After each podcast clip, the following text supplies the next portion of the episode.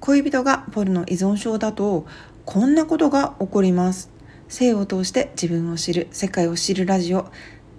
さて前回の放送では私純川花子が以前お付き合いしていた方と夜の営みができなかったっていうねお話をしました。夜の営みができないっていうことを、まあ、具体的に言うと反応しなかった、まあ、つまりね勃起しなかったっていうことなんだけれども AV は見ているということが判明したのが前回までのお話今回はその続きです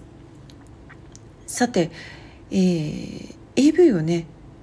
見ているっていう彼なんですけど私では無理だけど AV, AV ではね反応しているっていうことなのかなって私そのことがものすごく気になったんですね。その理由として当時の私はセックスを男性のね下半身のみ頼っているような女でした。まあえっとセックスを下半身というか、まあ、男性にねあの全て委ねているものがセックスだって思っていたんですね。そしてまあセックスイコール自分の価値っていうのとも結びつけていたように思います。男性に反応されないことが女性としてまあ、恋人としてねあのすごいプライドが許さなかったんですよ。でも、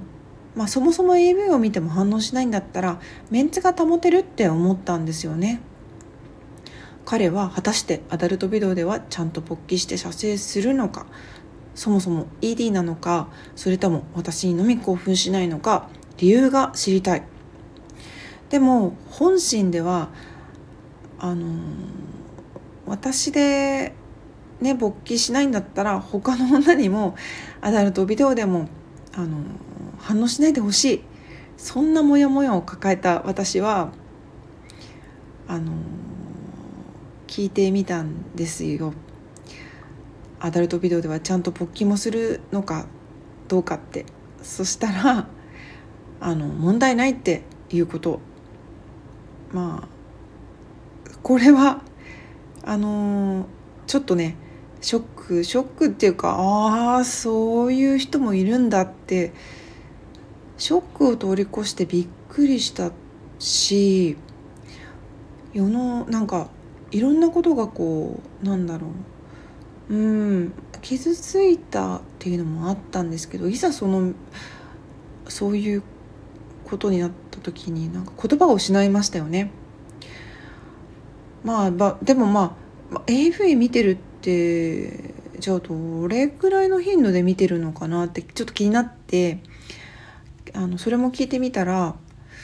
毎日見てるって言い放ったんですよね。彼はポルノを毎日見ている。つまりあの「He watches porno every day」なわけでアダルトビデオでは毎日射精していて生身の私という人間では勃起もしないってマジかよっつって。どの程度の頻度でアダルトビデオを見るのが正常なのか分かんないんですけどちょっとどういうことなのかと。自分のせいで彼がそうなっていることを認めたくなかったんでしょうね。必死に理由を探しました。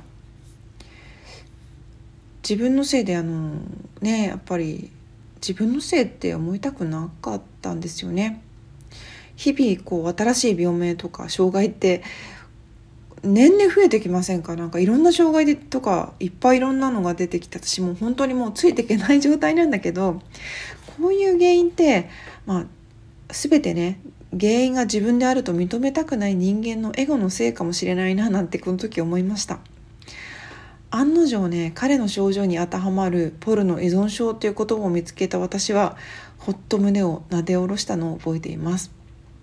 その後仕事中もアダルトビデオを見たいっていう衝動に駆られていることやね。日に日に過激な作品を求めて歯止めが効かなくなっていることななどね。現実とアダルトビデオの境目がなくなっている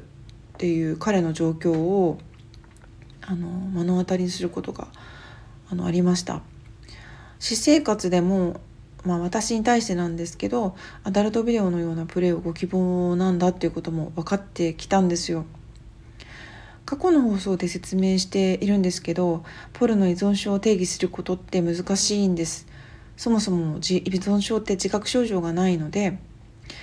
うん、本人は対象に依存しているんだけど困っているっていうか、まあ、助けられている状況なんですよね。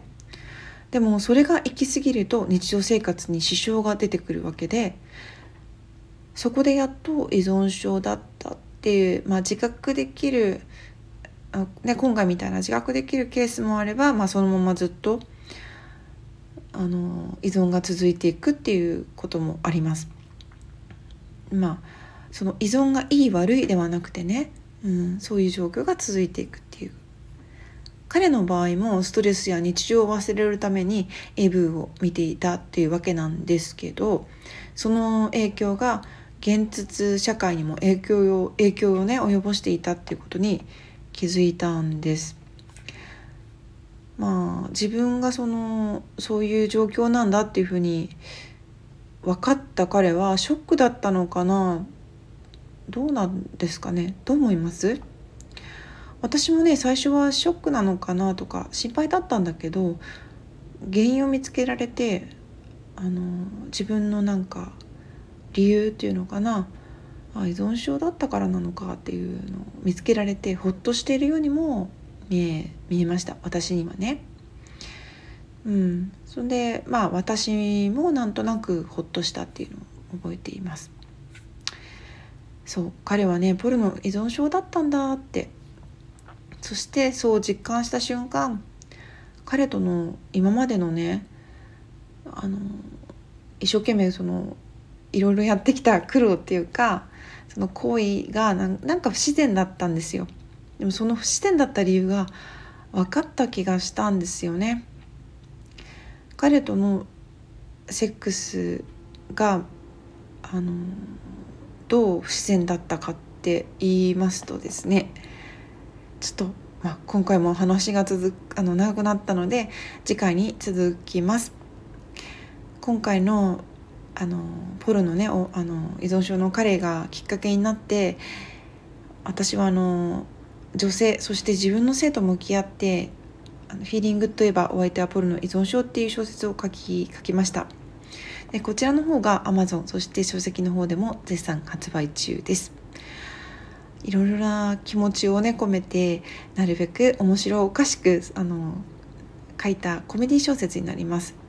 全くその設定とかっていうものはフィクションなのであの違うんですけれどもキャラクターとかね結構、うん、プロレスラーのおあのお母さんとか出てきたりとかコメディ要素をかなり詰め込んで書いています。その中でまあ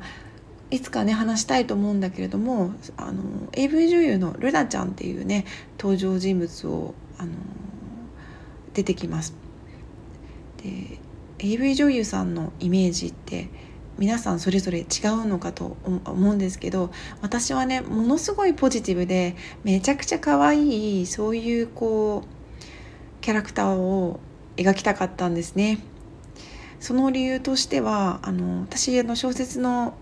小説家の集団に属していたことがあったんですけどもその時に出会った元あの有名なね AV 女優さんがいました。その方と出会いその方との出会いがめちゃくちゃ大きくてですね私の中にあったそういうあの偏見というものが彼女と会った瞬間に全て解けてなくなったっていう経験をしたんですよ。私は女性なんだけれども女性しかできないそういうお仕事に対して持っていた自分のへあの思考とか考え方凝り固まったものっていうものにも気づかされたしとにかくあのなんだろうな知らないとか会ったことがないとかやっぱりわからないっていうだけでそういう私みたいなね偏見ってまあのたやすく生まれちゃうんですよね。